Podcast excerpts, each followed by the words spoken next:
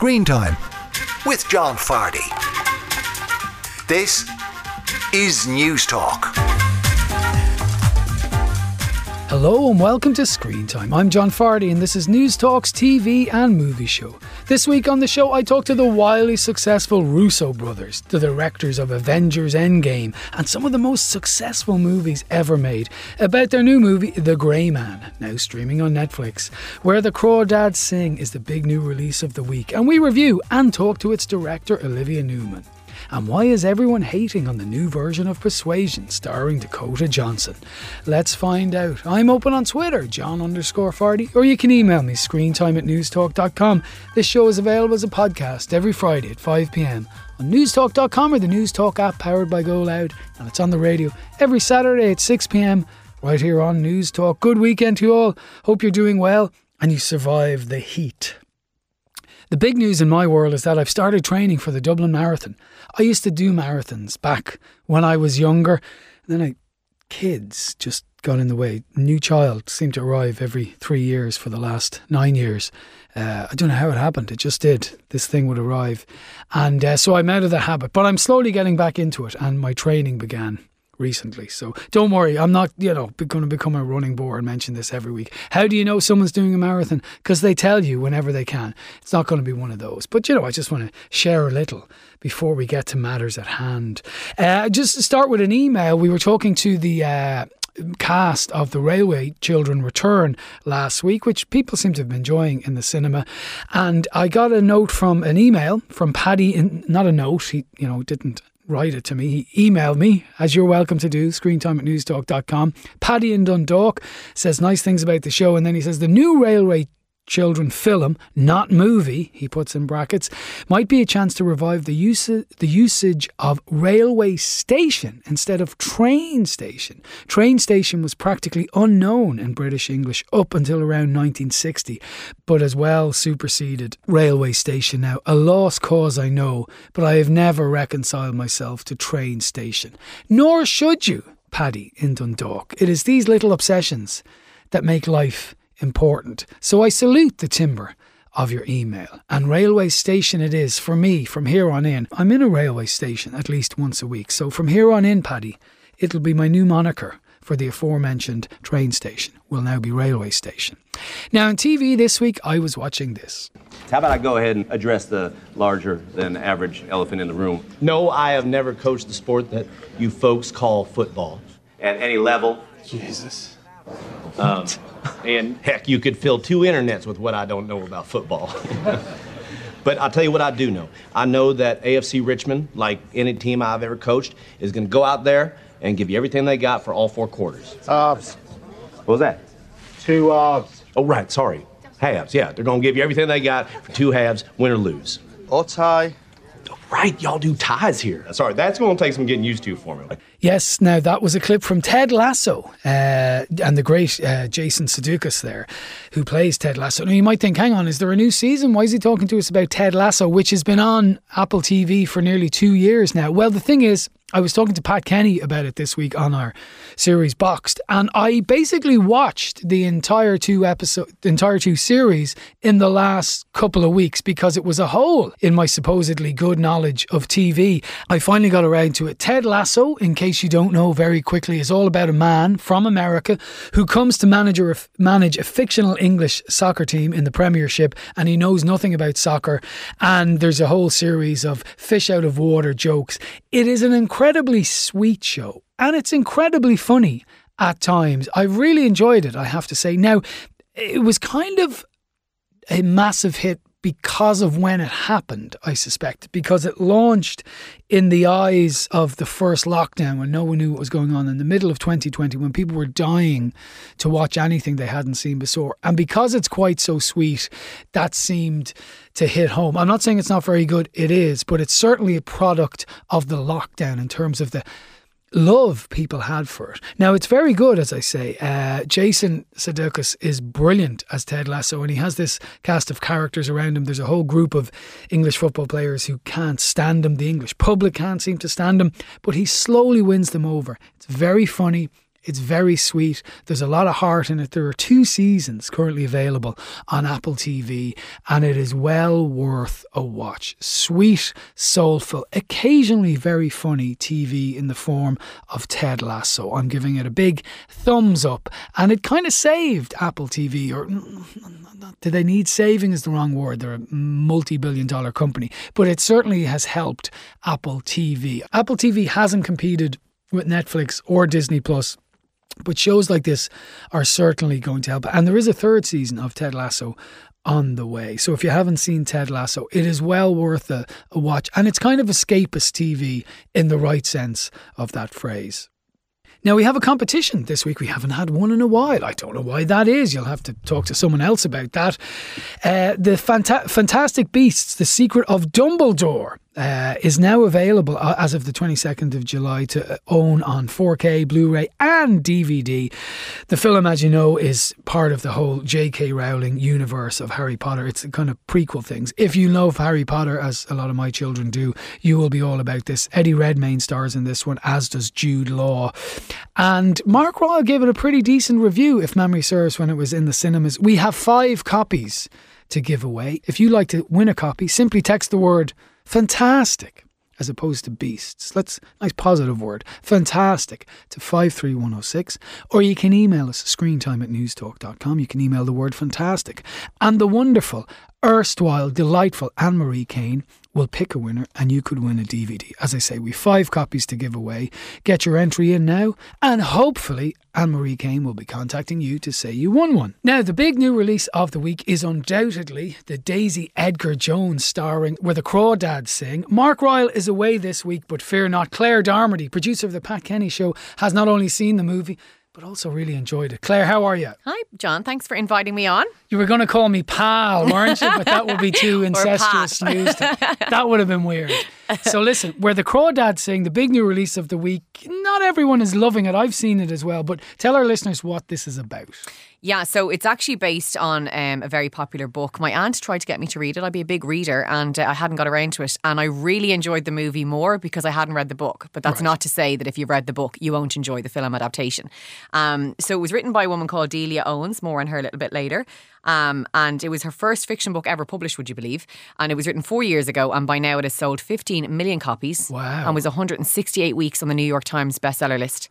Wow. And a so friend it was of mine. no brainer they were going to make a movie. No brainer. A friend of mine like I met at the weekend, I was telling her what I thought of it. And she said, My mum read the book, loved it so much, and was going to give to me, and then said, I'd like to read it one more time before I pass it on. It's wow. one of those books that really sticks with people. My, yeah. my aunt crows about it still. So, um, yeah, big, big popular book and was made into a movie the author um, was in the news this week actually because she's been questioned about a murder of a poacher that seemed to come out at the time the book was released and then be left, and then this movie being brought into cinema kind of brought it out again. So that's not a great um, story around the movie, but the movie brought in seventeen million dollars on its first weekend, so obviously doing quite well. Wow, in the states or wherever. In the states, yeah. I think. Yeah, yeah. Okay, so what's happening in this movie that is based on a book that sold 15 million copies. Yeah.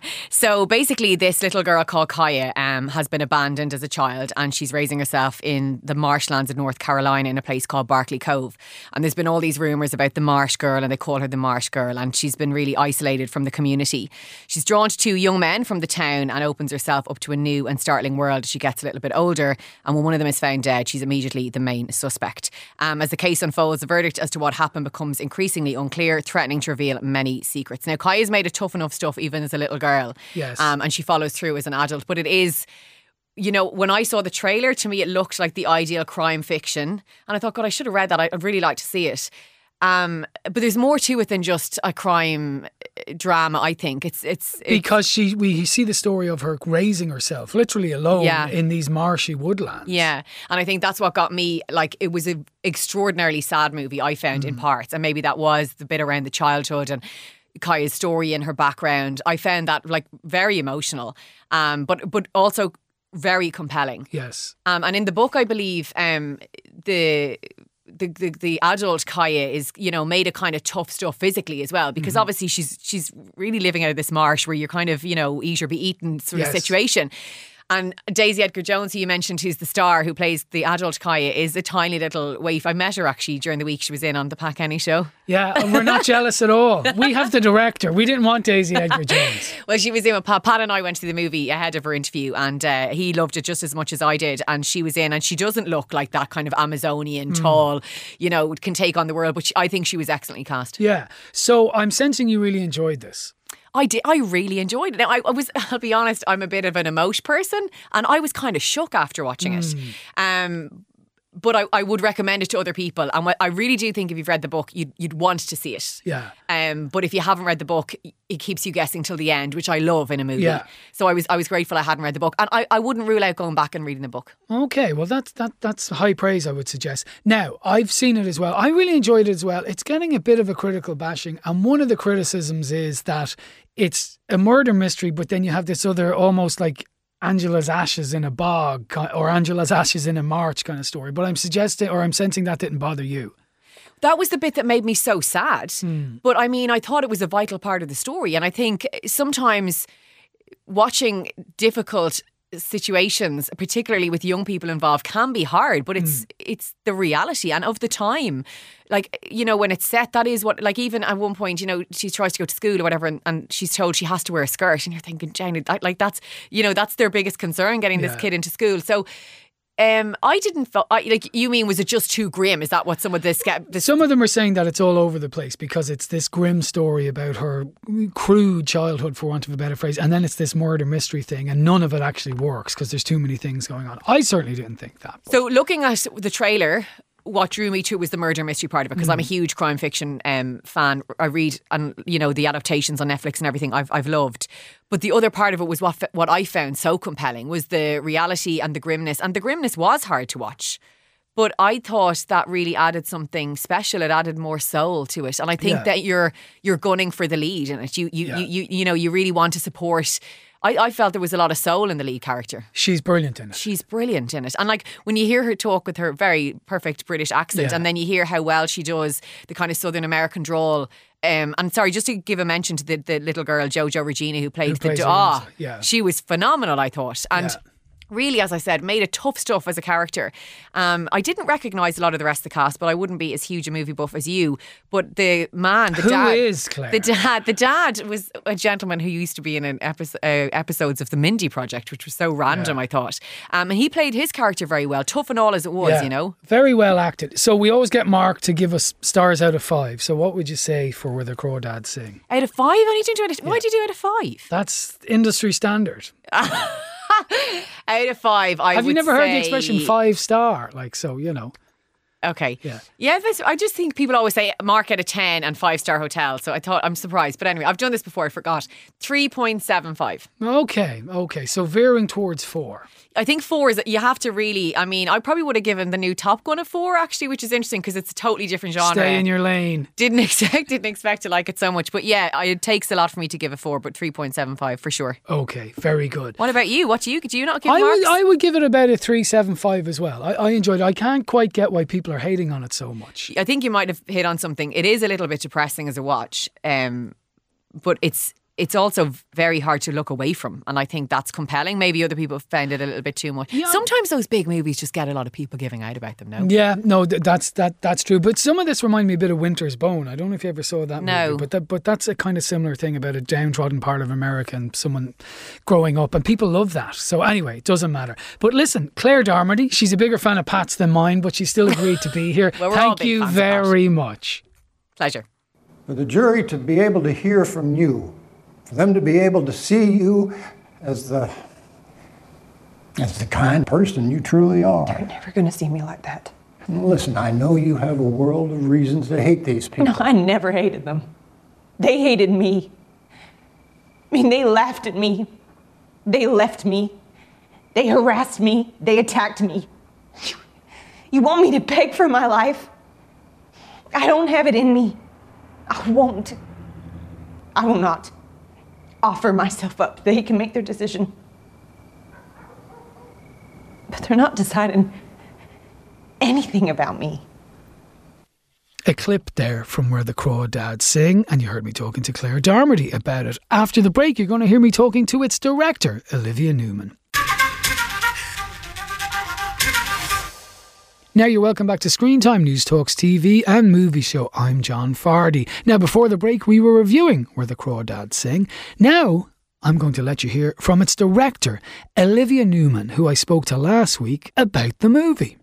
I'm great. How are you? I'm very well. It's a lot of things. It's like a nature movie into the wild. It's a courtroom drama. There's romance, stories of isolation. Like you must have really wanted to make this because there's so much going on in it. Yes. It's a gift for a filmmaker. That's right. That's exactly what I say. It was like a filmmaker dream come true uh, because you got to explore, I got to explore all of these genres um, and then had the great challenge of how do I weave them all together and make them feel of one mm. movie. And right. So, had you been a big admirer of the book?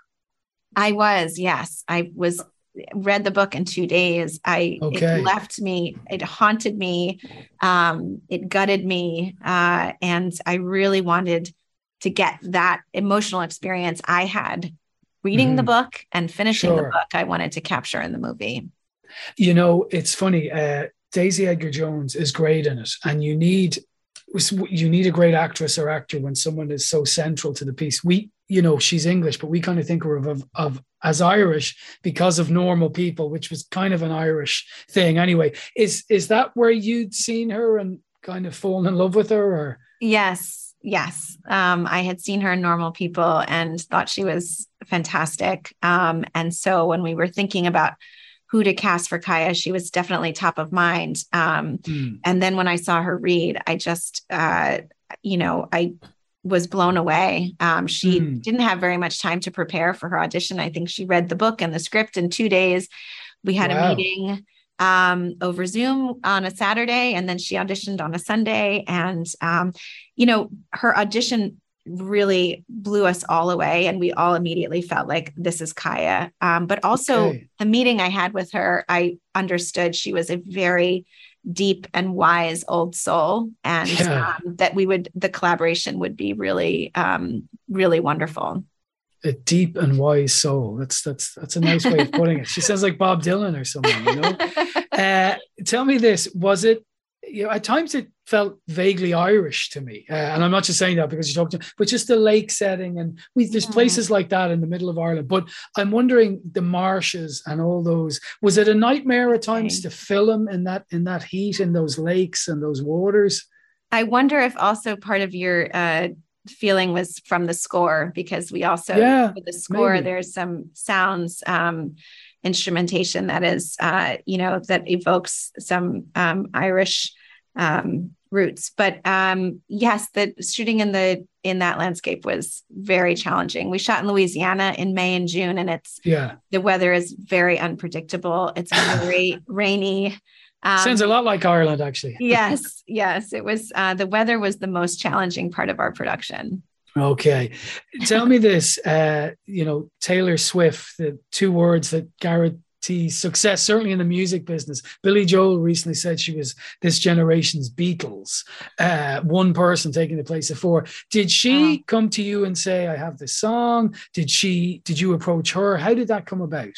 Yes, she wrote the song uh, when she knew we were making a movie. She had read the book and, like us, just fell in love with the book. Um, mm. And when she heard that we were adapting it to to a film, um, she really wanted to write a song for it. And it just sort of came it came to her. She heard it and she in her head or you know and went and and um, wrote it and recorded it and sent it to us. So we had heard the song before we even st- started shooting which okay. you know I, I think is pretty rare. Um, yeah. and it was amazing. What was amazing to me when i heard the song was that it captured the feeling i had when i finished the novel you know it's it really wow. held that emotional space um, and so i could immediately imagine that that would be a, a perfect song to to you know sit and digest the movie at the end of the movie to sit and digest mm. the experience listening to so it was really an unusual gift to be able to have it before we even started shooting yeah yeah and then finally you know there is a lot of women in this project, and we're, we're, constantly hearing about we need more women in cinema, and rightly so. And you seem to have done it uh, on this movie. Is it just as simple as you just have to make the effort? Like it's easy. You just hire women. Like because sometimes it yes. seems to me that that's what you should do. You know? Yes, absolutely. Just hire women. That's all you need to do. Um, yeah. Absolutely. And I think uh, make sure when you're looking at your lists of people to interview for jobs that you go the extra mile and make sure those lists are diverse. Yeah. Um, because uh, you know all too often people don't end up on that list because they don't have enough credits or they have you know and so you have to dig a little deeper um, but all of the women who worked on this film were the absolute top top choice for us um, and you know as you can see in the movie i mean they just did extraordinary work so it was such a privilege to work with them Absolutely. Well, it's a fantastic film, and I hope it does great business all over the world. Oh, thank you so much. Thank you. Olivia Newman there talking to me about Where the Crawdads Sing, which I haven't actually mentioned as of yet, is in cinemas from this Friday, the 22nd of July. Now you're listening to Screen Time Newstalk's TV and movie show. Now, at the time of talking to you, number one in the film charts in Ireland on Netflix is the new Jane Austen adaptation, Persuasion. And it's getting very mixed reviews, a lot of them very bad. Uh, I've seen it, I didn't think it was that bad. But anyway, more importantly, arts journalist, film critic Chris Wasser has seen it and joins me now. Chris, how are you? I'm good, John. How are you today? Very well. Now, listen, will you just give us a quick, for people who don't know, Persuasion was the last Jane Austen novel. So, what's the story of this generally?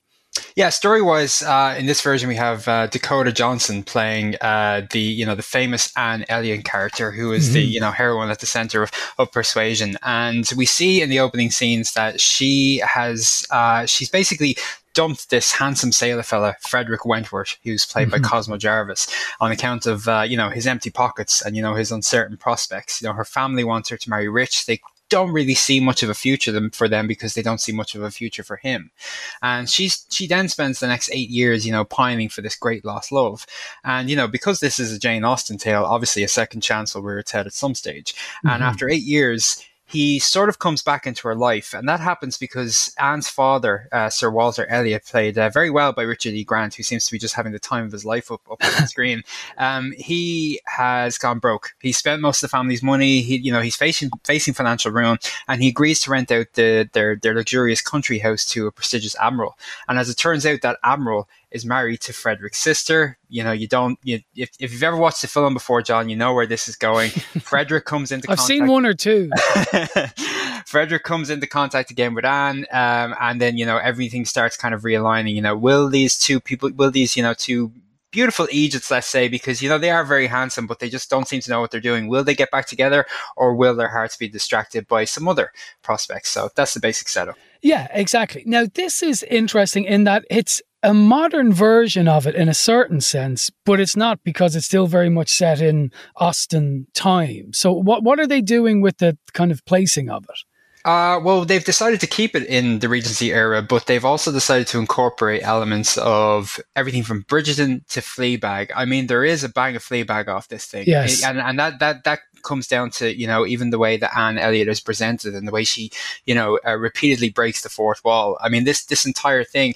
Look at the look at the reaction to the trailer last month when we first got you know a glimpse of Dakota Johnson's Anne Elliot and how you know she you know there are lots of sly winks at the camera. There are lots of sarky monologues, you know, just for the audience to enjoy.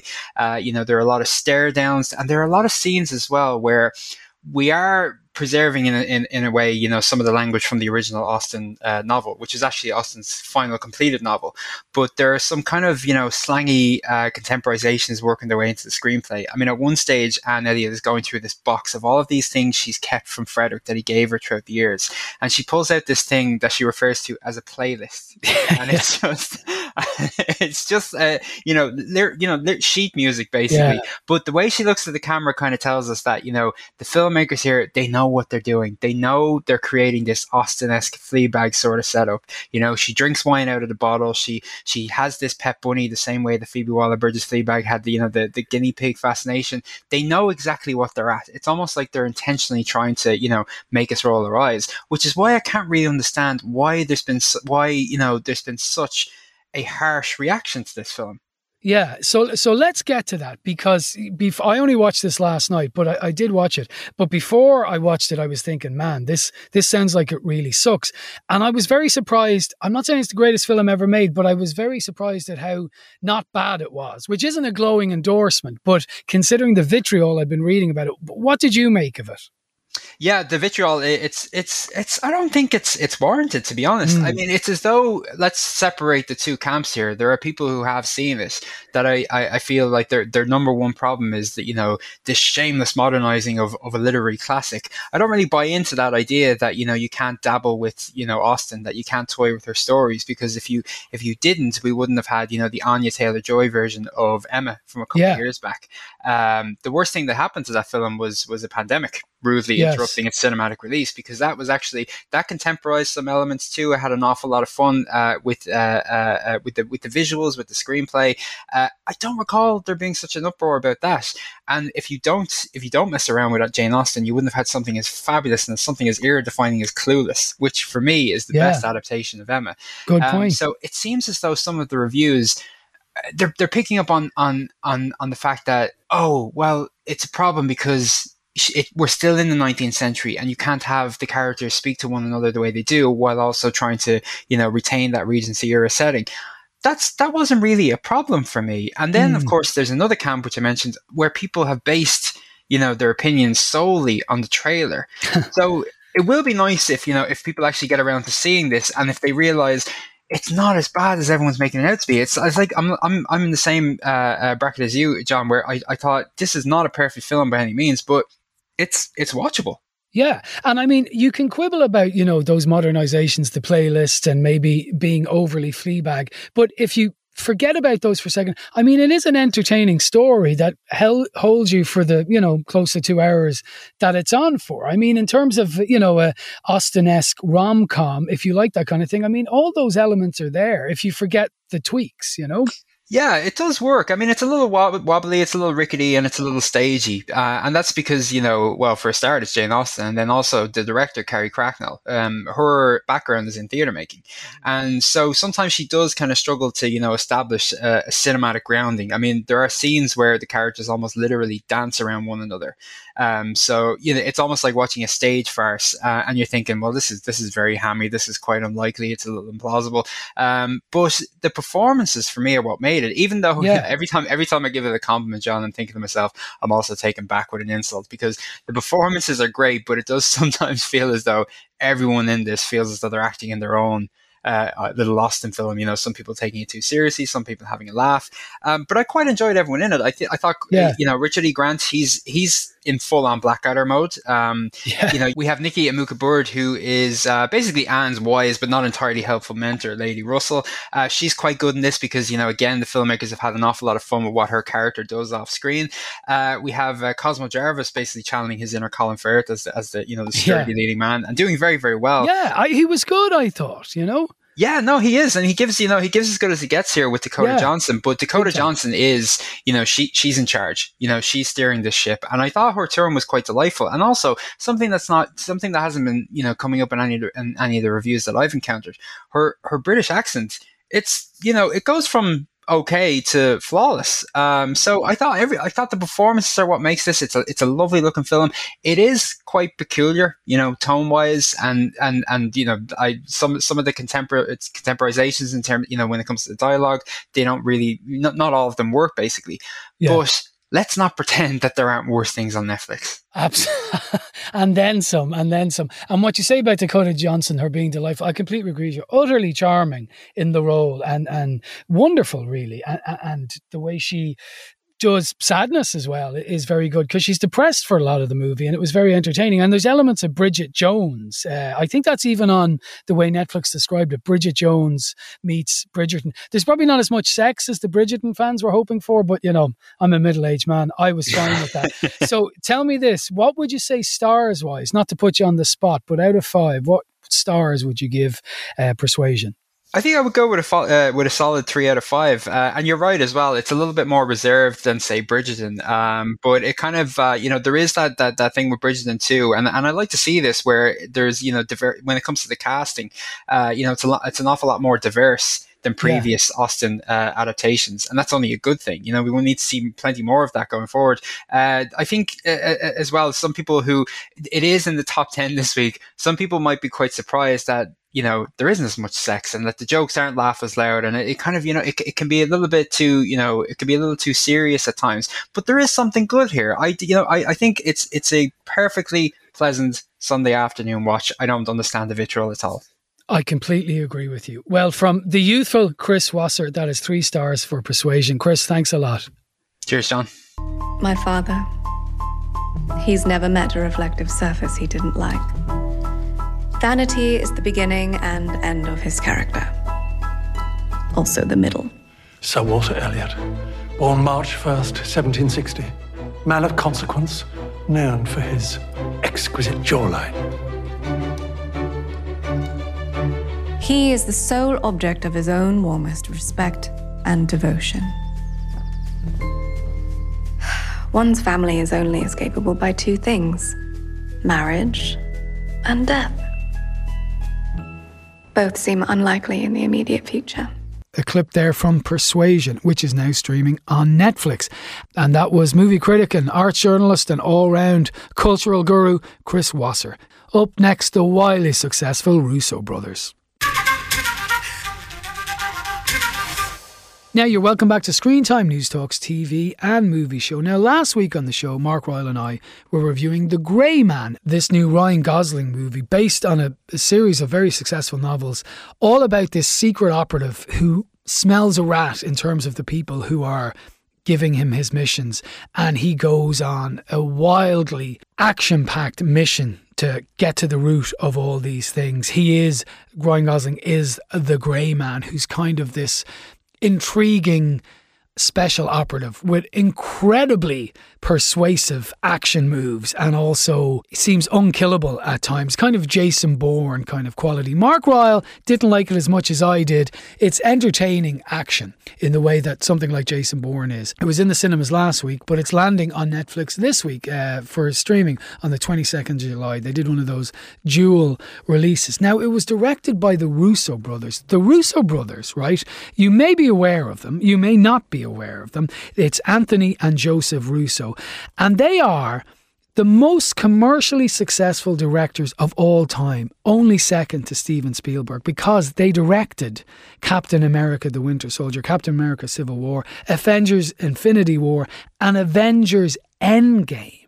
So these guys have made some of the most successful movies of all time. They are brothers. And as I say, now they've done other things. They did Arrested Development. So they have a foot in all sorts of camps. Fascinating guys. As I say, they directed The Grey Man. And I got to have a talk to these wildly successful brothers earlier in the week. Joe, I'll start with you then. Uh, the French Connection apparently yep. looms large as an inspiration. Could you just maybe tell me how and why in 30 seconds? Yeah, I mean, you know, when we were kids, our father was a big fan of movies, and, uh, you know, the way that uh, he got us hooked on films was through The Late Show. Uh, okay. you know, we were very young, obviously, when that movie came out. Um, and uh, so I think the first time we saw it was on The Late Show on television with him. Uh, and uh, um, you know he he loved letting us stay up to watch movies like that with him, and so we have a fondness and an emotional connection to that movie for that reason. And talking of the French Connection, I automatically think of trains. And then yeah. when I saw your movie, this epic train scene uh, in Prague, I think it is, which That's is one right. of the best pieces of action I've seen in a long time. And you can listen back to the tape of last week's show when we reviewed it. Yeah. I'm not just lying yeah. to you. so that scene, Anthony, you know, we're watching and going, man, this is relentlessly entertaining for 15 minutes or whatever is. Is that a load of fun or is it the greatest pain in the ass to get all that together? It's, it's equal parts both you know. It is i mean that it takes an immense amount of time to to pull off a sequence like that. It takes months and months of preparation uh, experimentation testing mm. um, you know us revising our plan for what how the sequence is shaped based upon uh, you know how things are coming together. Um, so it's a, it's a very and it's it's physically draining too because when you're executing it and shooting it, you're covering a lot of ground. I'll just give you a little example, like just to do the the tram part of the the the chase, um, we were shooting on actual trams that run through the city of Prague. Uh, then we also built a bus to look exactly like the tram and but run on wheels because sometimes we needed the tram to move more quickly than the tram was capable of, or we needed to work on streets uh, because of what we were do do the action we were staging that didn't have tracks on them, uh, so that we were in a in a more useful usable location. Um, we also had another version of the tram that was sitting on an empty lot somewhere in Prague. Uh, that was surrounded by blue screen. It was stationary, but we could shake it and move it a little bit. And we were shooting on that as well. And all these locations we're shooting with our main cast, our main actors, and we're also shooting with stunt performers as well. Wow. So it's a very uh, complicated, elaborate uh, process to create those moments. Yeah. Wow, that that's fascinating. And Joe, you know, Ryan Gosling, he's not the most handsome man in the world, but you know, he, he does the best what he can. He with gets by. Limited, He gets with his limited resource. Yeah. And look, I know, so you know, I can, I Yeah. can talk about this. No, but I, aside from that, right? Everyone knows he's terribly handsome, and God bless him. But one thing I was struck by, he is incredibly charming. No Yeah. matter what you think of how That's he looks, right. there's just something. He's that extraordinary everyman or something. Do you know what I mean? Yeah. Did you guys want him for this from day one? For sure. I mean, listen, this is a very blue collar interpretation of a of a spy, right? This is Mm. not. There's no glamorous aspects of the job. It's a guy who was a product of an abusive father, went to prison because of that father, uh, and gets conscripted into the CIA because he's either prison or work for the CIA. So it's not somebody who's happy being a spy. He just wants five minutes of freedom. That's really what he's looking for. Uh, and uh, you know, and I think Ryan is great at conveying, you know, a sense a sense of rootability, a sense of warmth. Uh, he's very funny. He's quirkily funny. Uh, the movie has a dark sense of humor. You know, he embraced that uh, element of it, uh, and he, you know, is that's a very diverse range that's difficult to find as Sure. someone that's believable uh, uh, in an action movie uh, um, that you know can convey that likability and has that sense of humor. Very difficult to find. So we're very fortunate to get Ryan for. Yeah. And Anthony, you know, it's relentlessly entertaining, as I said, and it's a full on action movie. Like it's, I, I saw someone said it's an action movie on heroin. And, but there's probably stuff going on there about, I don't know, you know, I don't want to say, you know, we can say this about any movie, it's a product of its times, but something about believing in authority or not believing in authority or, or taking what you're given because he's part of this Sierra Six thing and he's saying there's something awry here. Are you making any kind of statement about that or are you just trying to entertain people on a Saturday night? I mean, look, we we, we certainly want to be fully entertaining uh, to to to the audience, but yeah, Joe and I like movies when they're uh, layered. You know, we try to make our movies that way. And look, the opportunity when you're making a movie like this is to to run at certain political issues that are complicating all of our lives globally, uh, both uh, internationally and at home. Uh, so yeah, we are we, we are playing with this idea that there are uh, portions of, of governments, poor, you know, people who are involved in politics who don't believe in being answerable to the public for what they do. Um, and there are people who believe that you should be answerable to the public for what you do. And there's, you know, we're playing out those sort of those two different types within the CIA and and and imagining where things can go uh, when people who who don't uh, don't believe in being answerable uh, sort of uh, have power. Yeah. And uh, yeah, that's that's a part of this movie, and it's a part of this movie because again, because that's that's what Joe and I and the rest of us are looking at happening uh, in many different ways in the governments around the world, and it's scary. Yeah, it's it certainly is.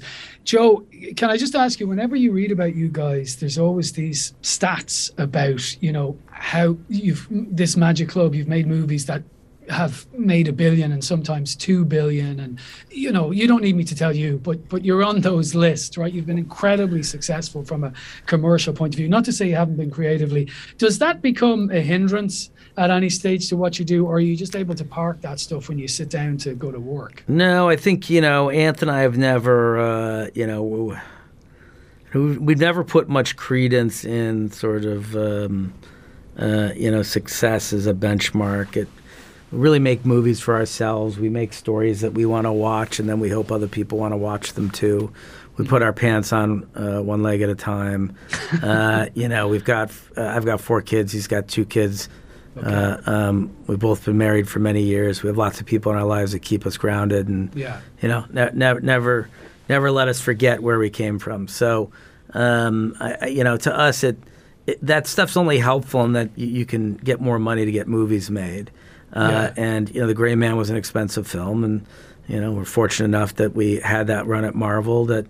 You know, we can get that made, and then, frankly, you know, we got a company out of it, a company called Agbo that, you know, m- made a movie earlier in the year called Everything Everywhere All at Once. So Yeah. we're able to, you know, use the sort of business acumen that we've gained working at that high level um, um, to make a movie like The Gray Man that can help then support uh, very personal films like Everything Everywhere All at Once. Yeah, sure. And finally, then, talking of children, the eldest of my three children today was aghast to think that, in a good way, that I was interviewing the guys who made Avengers Endgame. Yeah. You may be tired answering this, but let me run it by you in closing. You know, those movies, wildly successful, there, there has been criticism of them uh, from all sorts of people. Does that sting, uh, Anthony? Because sometimes people suggest those movies don't have a life, and yet they clearly do. There's a 10 year old boy in Dublin today who's telling his pals that I'm interviewing the guy who made it. Like, does it sting you, that criticism of some of the movies you've made? You know, I don't know if I would say that it stings. I do. I find it confusing. I mean, look, Joe and I love those movies dearly, you know, and we love the material that those movies were based upon and inspired by dearly. Um, so, and we made those movies the same way we would make any movie, you know, uh, with all the sort of ambition and thought and layering. Um, you know, and we saw what happened in the movie theaters, you know, when those movies came out. I mean, you know, we had never been in movie theaters like that before in our lives, where the, there were like rock concerts. Um, the the the energy that the audience has, the the investment, the the the ten year investment that many of those audience members had in the the ongoing narrative that was being uh, sort of uh, uh, resolved there in those films and the, the character arcs that, uh, of these loved characters. I mean, that was a uniquely powerful thing that I I don't know that it ever has happened before in cinema, and who knows if it ever will again. Uh, but that was a moment in time that was special to a lot of us for many different reasons, and um, it, you know, you can, you you you can not you can it's, it's certainly fair and valid to not respond to it or not like it, uh, but it was an epic moment in cinema. Well, it was lovely to talk to you both and continued success. Thank you. Thank really you. appreciate it. The Russo brothers there talking to me about their working life and times, and of course, The Grey Man, which is now available on Netflix as of the 22nd of July. That train scene we mentioned in Prague, that is a relentless piece of entertainment. And The Grey Man, I gave it three stars last week. Was it even three and a half? It's a solid action movie. So, worth a stream this weekend. And if you're listening on the radio, put the kids to bed and turn it on about nine o'clock and sit down and have wine or beer or whatever it is you do, and you'll enjoy it. Trust me. Do whatever you want on a Saturday. I mean, once you listen to screen time from six to seven, who cares? That is it for this week. My thanks to Anne Marie Kane, who helped out on the show this week, as she does every other week. If you want to get in touch with me at any stage, you can email me screentime at newstalk.com or my Twitter handle is John underscore Fardy. This show is available as a podcast every Friday at 5 p.m. on newstalk.com or the Newstalk app powered by GoLoud. And it's on the radio every Saturday at 6 p.m. right here on Newstalk. Time to leave you with some music, not from the movies this week, but from the TV and a great TV show, True Detective. Well, particularly the first season. And from that, this is Lucinda Williams and Are You All Right? I will leave you with that and hope you enjoy the remainder of your weekend.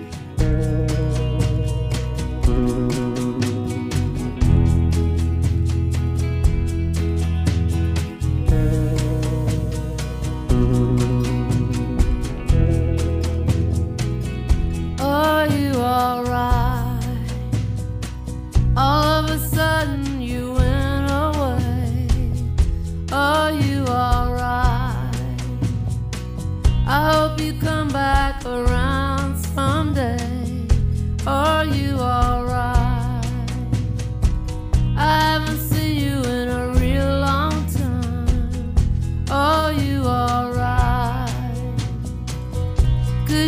give me some kind of sign.